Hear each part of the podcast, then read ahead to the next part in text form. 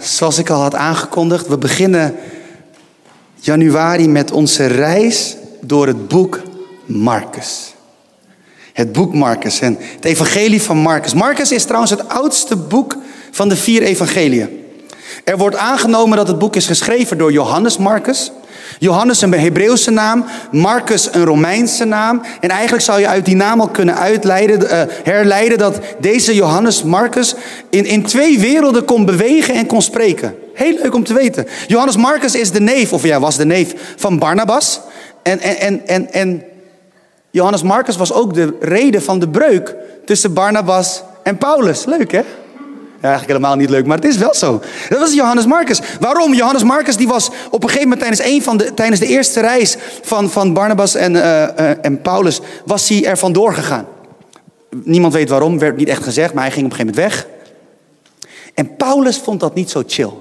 Paulus hield van betrouwbare mensen die als ze ja zeiden, ja deden en ook nooit dan iets anders zouden doen. Barnabas was anders. Barnabas was de man van genade. Barnabas was degene die bemoedigde. Barnabas was ook degene die over Paulus zei dat die apostelen hem een kans moesten geven. Dat was Barnabas. Barnabas was de persoon die zag wat genade kon doen in het leven van een mens. Dus ook nu was Barnabas degene die zei, joh, geef Johannes Marcus nog een kans. Maar Paulus was vergeten wat Barnabas voor hem had gedaan. En ik denk dat Paulus ook ergens was vergeten wat genade voor hem had gedaan. En dus zei Paulus, nee, geen Johannes Marcus voor mij. Dus Johannes Marcus mocht niet mee. Daarom ging Paulus met Silas. En Barnabas ging zijn eigen weg. Zo'n dramatisch moment. Als het een film was, had je daar zo'n heel zielig muziekje. En als je van die Zuid-Koreaanse romcoms houdt, weet je wel, mijn vrouw houdt ervan, van die films. En dan echt dramatische muziek. Die Aziaten kunnen echt dramatische muziek componeren. Of Meteor Garden, voor de mensen die dat kennen, van een paar Indonesiërs zie ik. Het was echt een hit daar. Ken je Meteor Garden? Nee? Ja, je durft bijna niet toe te geven. Maar ja, dramaatmuziek en huilen en zo. Nou ja, dat zou daar zijn gebeurd. Maar en veel mensen kennen dat verhaal wel, denk ik. Maar wat minder bekend is dat Johannes Marcus de vertaler was van Petrus. Dat is leuk. En dat is dan ook misschien ook weer een bijzonder detail, want er is een grote kans dat het evangelie van Marcus een verzameling is van de verhalen van Petrus. Een verzameling verhalen van Petrus, preken van Petrus, hoe hij sprak over Jezus. Dat heeft Marcus in een boek gegoten. Dat is eigenlijk wat achtergrondinformatie over Johannes Marcus. En daarom is Johannes Marcus ook eigenlijk een soort actieboek. Het is een van de weinige, het is eigenlijk het enige evangelie wat begint met de volwassen Jezus en eindigt met Jezus die is opgestaan uit de dood. En je ziet alleen maar wonderen, tekenen, alles wat Jezus heeft gedaan. Het is echt zo'n, je zou het echt kunnen verfilmen tot een heel machtig mooi actieboek. Marcus. Dus ik hou van Marcus. En we beginnen dus vandaag onze reis door Marcus. En deze reis zal 15 overdenkingen in beslag nemen. We eindigen op 9 april op Paaszondag. Dan is Marcus 16 aan de beurt. En dan zullen we Marcus 16 belichten met de paasboodschap. Maar goed, daar zijn we dus nog niet. Het is de eerste zondag van het jaar. Dus we beginnen vandaag in Marcus 1. Marcus 1 en we beginnen bij vers 35. Of eigenlijk is dat de enige tekst die we gaan lezen. Marcus 1, vers 35. En daar staat, vroeg in de ochtend, toen het nog helemaal donker was, stond hij, en hij is Jezus, stond hij op, ging naar buiten en liep naar een eenzame plek om daar te bidden. En wanneer we de versen hier voorlezen, dan zien we dat Jezus allemaal wonderen heeft gedaan. Dat Jezus wonderen doet, mensen worden genezen, mensen worden bevrijd. Het is een hele bijzondere tijd. Een hele bijzondere tijd. En ik kan me zo voorstellen dat iedereen helemaal euforisch was op dat moment. Weet je wel, stel je voor dat wij erbij waren en allemaal mensen worden genezen. Mensen worden bevrijd, mensen ontvangen nieuwe toekomst. Iedereen zou in een halleluja-stemming zijn, toch? Ja, ongeveer zo, ja. Weet je wel, iedereen zou echt doen, oh, heb je gezien wat Jezus heeft gedaan? Heb je gehoord wat Jezus... Iedereen zou helemaal euforisch zijn. En dat is logisch, dat is mooi. Maar dan zien we dus in vers 35 dat Jezus vroeg in de ochtend niet het enthousiasme van de mensen opzoekt. Niet de euforie opzoekt, maar dat hij de stilte opzoekt om te bidden. En ik denk dat dit heel kenmerkend is voor het leven van Jezus en zijn bediening op aarde. We zien de hoogtepunten en we spreken daar graag over. Maar het is allemaal in de stilte waar hij iedere keer weer contact zoekt met zijn vader. En als Jezus, Zoon van God, volledig mens, maar tegelijkertijd ook volledig God, die in perfecte eenheid leefde met de Vader. Als Jezus, die zo een open lijn had met de Vader. Als hij tijd maakte voor gebed. Als Jezus dan gebed zo belangrijk vond, hoeveel te meer zou dat voor ons moeten gelden? En toen ik dat zo opschreef, was het een soort van, had ik echt zo'n moment van oei, ja, lastig. Want ik weet niet van jullie, maar ik ben helemaal niet zo'n professionele bidder. Zoals sommige mensen in de zaal. Ik weet, er zijn er een paar hier, die zijn echt die leven voor gebed. Alles is gebed en dat is geweldig. En ik kijk naar jullie op. Jullie zijn inspirerend voor mij. Maar ik doe mijn best hoor om elke dag als eerste met Jezus op te staan. Maar soms roept die telefoon mijn naam of een appje of iets. En dan zie ik dat als eerste. En voordat ik het weet, ben ik al zomaar begonnen met de dag. Voordat ik ook maar iets anders heb gedaan. En misschien ben ik de enige hier. Bid dan voor mij. Maar als er mensen zijn die het herkennen, staan we er samen in. Weet je wel. Maar dus, Jezus vindt gebed heel belangrijk. En daarom denk ik dat het ook weer heel mooi is dat we juist vandaag onze eerste dienst van 2023 stilstaan bij gebed. Eind deze maand starten we weer met 21 Days. Volgende week of over 2 weken begint Week van Gebed. Eind van de maand starten we met 21 Days. 21 dagen van bidden en vasten. Een periode waarin wij bewust nee zeggen tegen iets wat wij willen. Zodat er ruimte ontstaat voor Gods wil in ons leven. Een periode van Gods wil zoeken over onze wil in dit nieuwe jaar. En zo ook achter hem aangaan. En vanaf volgende week zondag kan je opgeven om hier aan mee te doen. Je krijgt dan dagelijks een overdenking in je mailbox. Daarnaast bevat die mail ook gebedspunten die je kan meenemen. En we zullen tijdens de 21 dagen meerdere gebedsmomenten hebben in de week. Soms online, soms fysiek.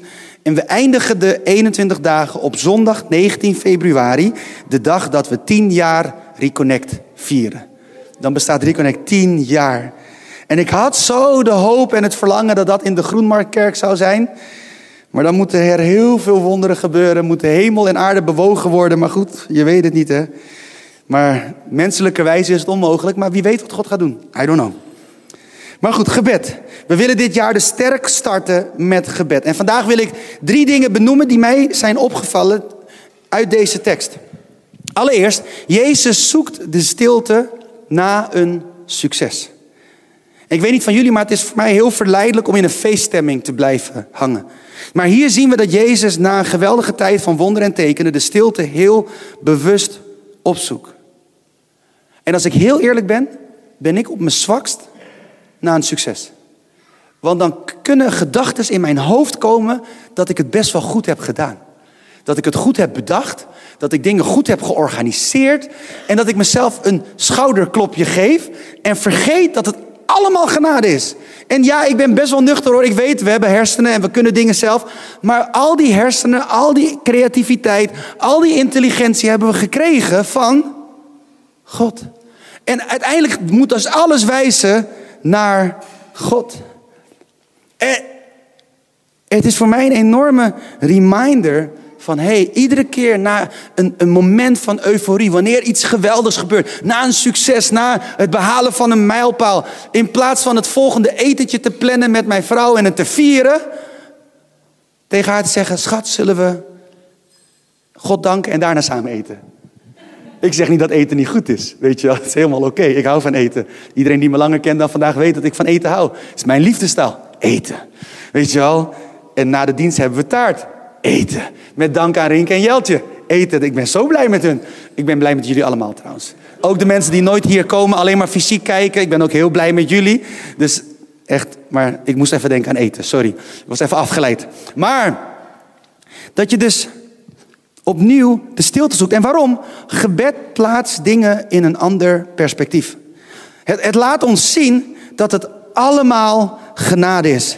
Het maakt ons bewust van het geschenk dat we alles wat we hebben, hebben gekregen van God. Al ons talent, al ons kunnen, al onze tijd. Het is een geschenk van de Vader. En begrijp me niet verkeerd, ik ben dankbaar voor iedereen die tijd geeft om mee te bouwen aan deze kerk. Ik ben bewust ervan dat tijd heel kostbaar is. Ik ben ervan bewust dat het soms makkelijker is om geld te geven dan je tijd te geven. Tijd is heel kostbaar. Maar tijd hebben we gekregen van de Vader. En hoe mooi is het dat we onze tijd mogen teruggeven aan de Vader. Door gewoon iets te doen voor hem. En dan bedoel ik niet per se dat je iets hier moet doen. Maar misschien dat je een keer geen haast hebt op het schoolplein. Zoals ik. Ik ben altijd in een haastbui. Als ik op het ik wil nooit praten met mensen op het schoolplein. Ik vind het niet gezellig om met mensen te praten op het schoolplein. Ik ben echt, bid voor me, ik ben daar niet goed in. Sharon kan dat. Ik kan dat niet. Weet je wel. Maar soms doe ik heel bewust een praatje. Hey, hallo. Maar dat je dat doet. En dat je iets van Gods liefde uitdeelt. Ik was zo onder de indruk van Renske die vertelde over hun dochter. Die gewoon bidt bij allemaal mensen voor het eten. En dat daardoor er gesprekken ontstaan over het geloof. Precies dat. En dat je daar tijd voor maakt. Ik weet van anderen die ook deel zijn van Reconnect. Die mensen van het schoolplein uitnodigen bij hen thuis. Om gewoon samen te eten. Ik denk, oh ja, dat moet ik misschien ook doen. Dat is misschien wel goed. Als voorganger om af en toe mensen thuis uit te nodigen. Hoi, zal ik voor je koken? Of zo. En tijd geven. Want tijd is allemaal gekregen. En ik denk dat gebed daar een hele belangrijke sleutel in is. Want gebed maakt ons nederig en gebed maakt ons dankbaar. En daarom is het heel belangrijk om bewust de stilte op te zoeken. Vooral na succes. Vooral na het behalen van een mijlpaal. Want juist dan is mijn ervaring, is het alsof de strijd of de storm op de loer staat. Na zo'n mijlpaal. Na succes. Tweede ding is wat ik zag, is Jezus gaat alleen de stilte in. Begrijp me niet verkeerd. Ik geloof erin dat het heel krachtig is om samen te bidden. Maar samen bidden vervangt niet jouw alleen tijd met God. Iedereen is namelijk anders. En zo zal ook iedereen op een andere manier alleen zijn met God. En daarom is die tijd zo belangrijk. Durf alleen te zijn. Durf alleen stil te worden. Gewoon in Gods nabijheid. In de stilte. Geloof me, het is een hele krachtige manier van onthaasten. Gewoon stil te zijn. En ik weet niet hoe jullie zijn, maar ik ben zo iemand als ik stil word. En ik denk, ik neem me voor, ik ga stil zijn bij God. Dan doe ik soms muziek aan en zo'n instrumentaal ding. En dan in de stilte. En in die stilte komen er allemaal gedachten. Wat ik nog moet doen. Maar ook dingen waar ik dankbaar voor ben. Dan denk ik dat ik moet gaan bidden, dingen moet gaan zeggen tegen God. Maar het is heel uitdagend om gewoon niks te doen. Gewoon stil. Gewoon stil te zijn. En dat is één van de manieren. Het is niet dé manier, maar het is één van de manieren om alleen te zijn met de Vader. Als ik naar mijn eigen leven kijk, dan heb ik verschillende momenten gehad. En ik heb nu nog steeds van die momenten dat ik alleen aan het dansen ben, terwijl ik meezing met heerlijke praise. Ik hou ervan. En dan, als ik heel eerlijk ben, doe ik dan soms ook de deur van het kantoor op slot. Want ik ben bang dat iemand binnenkomt. Want ik zie er echt niet uit. Ik doe echt domme dingen. Ik ga dan echt zo dansen als ik denk dat ik een vliegtuig ben en zo, weet je wel. En ik heb gewoon mijn feestje alleen. En het is alleen ik, God en misschien wat engelen. Voor de rest niemand. Maar dat is mijn manier. Weet je wel, de enige die me ooit zo heeft gezien zijn, is mijn vrouw en mijn kinderen, denk ik. En die lachen me dan uit. Vooral mijn kinderen. Heel bemoedigend. Maar goed. Dat is mijn manier. En de ene keer zing ik heel luid. Ik hou van luid zingen, voor hen die dat weten. Met een glimlach. En de andere keer zing ik luid met enorme tranen van vreugde en dankbaarheid. En soms ook tranen omdat ik diep onder de indruk ben van zijn genade voor mij. Het is mijn manier. Is niet dé manier, je hoeft het niet te kopiëren. Maar zoek jouw manier die bij jou past, die echt is, wat jouw hart is. En deel dat alleen met jouw schepper, met de Vader. Zoek die tijd alleen op. En als ik heel eerlijk ben, want waarom zeg ik alleen? Die momenten zou ik niet zo snel hebben met hier in de kerk, met jullie allemaal. Hoe leuk ik jullie ook vind.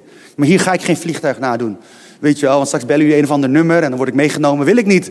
Weet je, of staat Eline al klaar van, Oké, het gaat niet zo goed met Gilbert. Kom Gilbert, ga maar mee. Weet je, dat wil ik niet. Het is heel privé. Die momenten zijn mega privé. Maar ik zou die momenten voor geen goud willen missen. En ik gun iedereen hier en iedereen die dit online ziet, die momenten van alleen met God. En het derde ding wat ik hieruit haal is, Jezus doet het aan het begin van de dag. Jezus start zijn dag met gebed. Hij doet dit als eerste, nog voordat hij iets anders doet. En ik geloof dat hij dit deed vanuit relatie. Niet omdat het moest, maar omdat hij van de Vader houdt. Maar hij deed het dus ook vanuit afhankelijkheid. Hij wilde dat de Vader zijn eerste input van de dag zou zijn. En ik zei het net al, ik vind dat best lastig.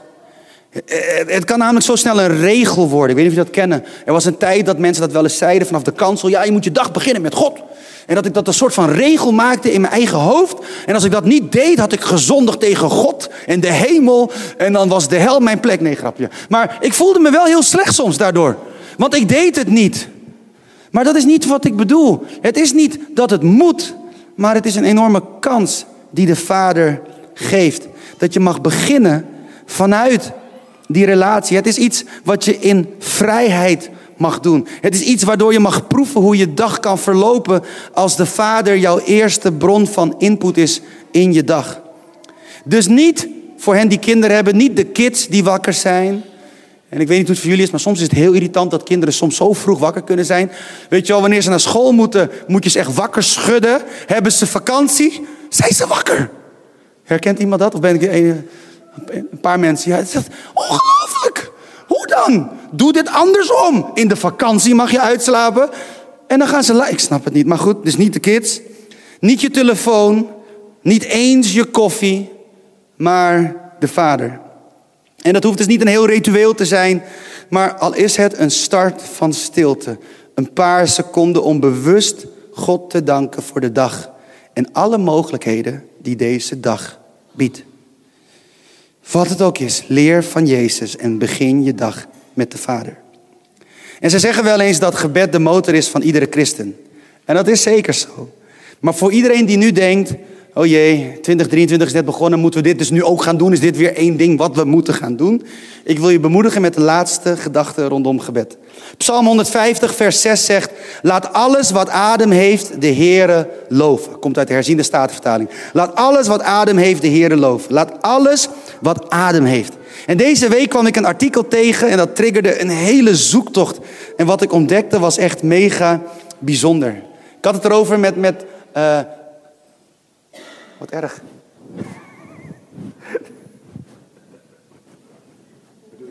Ja, ik bedoel, ja, Harm Jan. Harm Jan, ja. Ik moest laatst denken aan iemand anders en die heet Jan Harm. En ik wilde niet die twee omdraaien. Dus ik dacht, even... Oh, jongens, oké. Maar goed. Ik kwam dus een artikel tegen. En dat gaat over de naam die God heeft... Hoe hij zich bekend maakte aan Mozes. En wie weet toevallig die naam? Ik ben. Klopt. En daar was ook het eerst waar God zich bekend maakte als Yahweh. JHWH staat bij ons in het Engels Y. JHWH. Yahweh.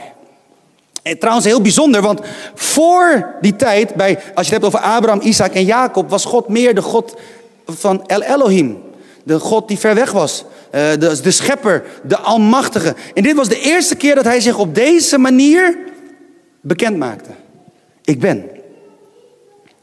En ik las dus dat die naam heel bewust geen klinkers heeft. Sterker nog, het is de enige naam... En volgens mij zelfs het enige woord in die hele Hebreeuwse Bijbel... die je kan uitspreken zonder hem uit te spreken.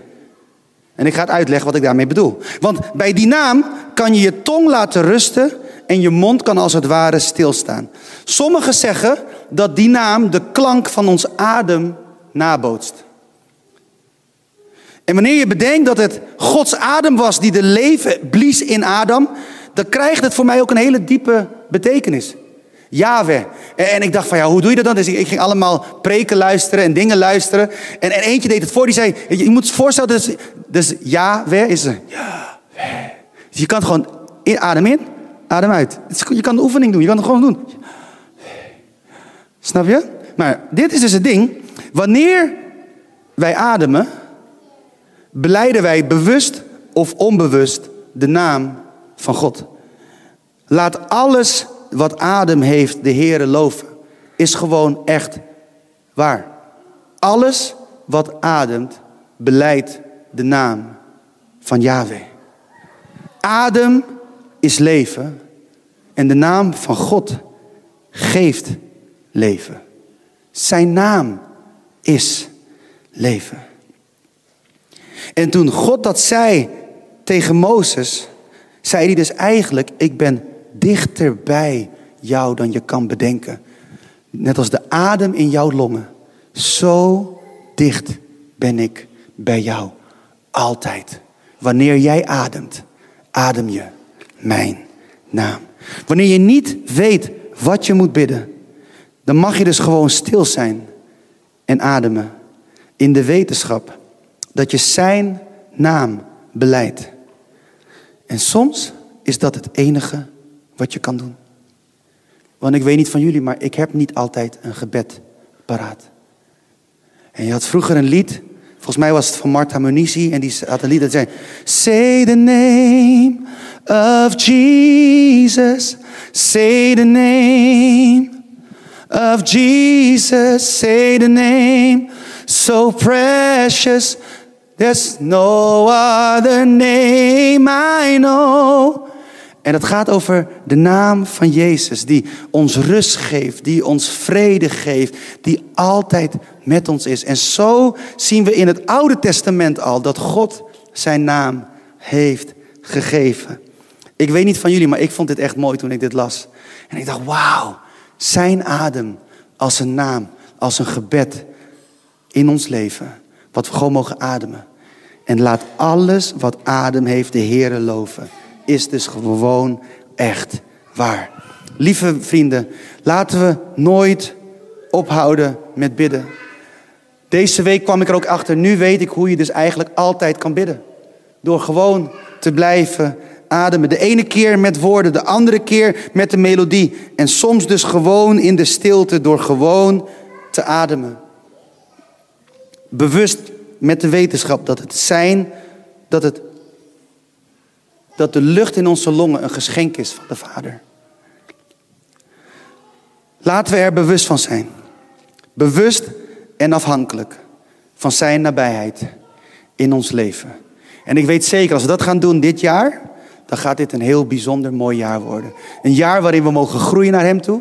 Een jaar waarin we meer van zijn trouw mogen ervaren in ons leven. Een jaar waarin onze ogen geopend worden voor de wonderen die hij doet. Want God doet nog steeds wonderen. Met kerst mochten we daar getuigen van zijn. Nog steeds ben ik diep onder de indruk van alle getuigenissen. Van Timothy, van Priscilla, van Alice, van Jolien. En nooit meer zal ik op dezelfde manier kijken naar bergen. En als je denkt, waar heeft hij het over? Dan zou je de dienst moeten terugkijken. Maar toen Jolien het had over de bergen en dat ze daar vandaan als het ware God zag komen.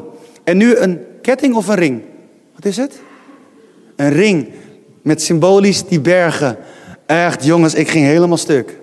Ik vond dit zo mooi. Maar het is het dus allemaal, hè? Het is God in de, voor ons, kleine dingen. Ik weet nog dat toen Timothy het zei, ja, maar mijn getuigenis is helemaal niet zo spectaculair. Dat is gewoon dit. Maar dit, tot aan de spectaculaire dingen. Hoe mooi is het als God onze ogen opent voor de wonderen die hij doet.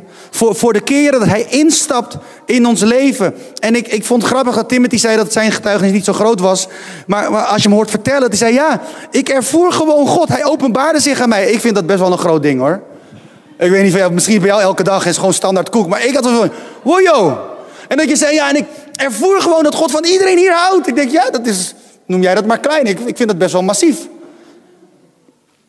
Maar dat dit een jaar mag zijn waarin we mogen zien wat God doet. Want hij is aan het werk in ons, door ons, voor ons. Hij staat voor ons, achter ons, boven ons, onder ons. Hij omringt ons, hij is met ons. En dat je dat... De volgende keer dat je bewust bent van je adem, dat mag beseffen. Dat je de naam van God, als het ware, die leven geeft, dat jouw adem mag zijn. En dat je vanuit daar mag leven. Dat je hem mag eren. Mag ik jullie voorgaan in gebed. Vader, dank u wel voor uw woord. En dank u wel, Heer, dat uw woord ons inspireert en helpt. En ons wakker maakt. En ons dingen laat zien. Heer, en als we vandaag hebben stilgestaan bij gebed. Heer, en als gebed vaak zo'n groot ding kan lijken voor sommigen van ons. Heer, bid ik, Heer, dat we vandaag mochten leren dat we in de stilte ook kunnen bidden. En dat onze adem een lofprijs is tot eer van uw naam. Heer, dat we met de adem die u ons heeft gegeven, dat we dat mogen gebruiken om u te eren. Met de dingen die we doen. Door mensen lief te hebben, door om te zien naar anderen. Door recht te doen in de poort, in de samenleving, daar waar de mensen zijn. Door recht te doen. Door iets van uw leven, iets van uw liefde uit te delen. Heer, dat dit een jaar mag zijn waarin we mogen ontdekken wie u bent. Meer en meer. Dat we mogen leren van Jezus. Zoals Marcus schrijft over u. Dat we u mogen zien. Meer en meer. Dat is ons gebed. In Jezus' naam. Amen. Hey, Gilbert hier. Bedankt dat je hebt geluisterd naar de podcast van Reconnect Community Church. Ik hoop en bid dat je er niet alleen door bent bemoedigd of geïnspireerd, maar dat deze uitzending jou ook weer meer heeft mogen wijzen naar Jezus en zijn liefde, genade en trouw voor jou en voor mij. En als jij, net als wij, ook enthousiast bent over deze podcast, dan kan je ons helpen door je te abonneren op ons kanaal en deze overdenking te delen met vrienden en bekenden. Mocht je ons ook financieel willen ondersteunen, dan kan dat via reconnect.cc/geven. Je helpt ons dan om dit te blijven doen, zodat wij mede dankzij jouw steun mensen kunnen blijven bereiken met het goede nieuws van Jezus. Bedankt voor je betrokkenheid en je support.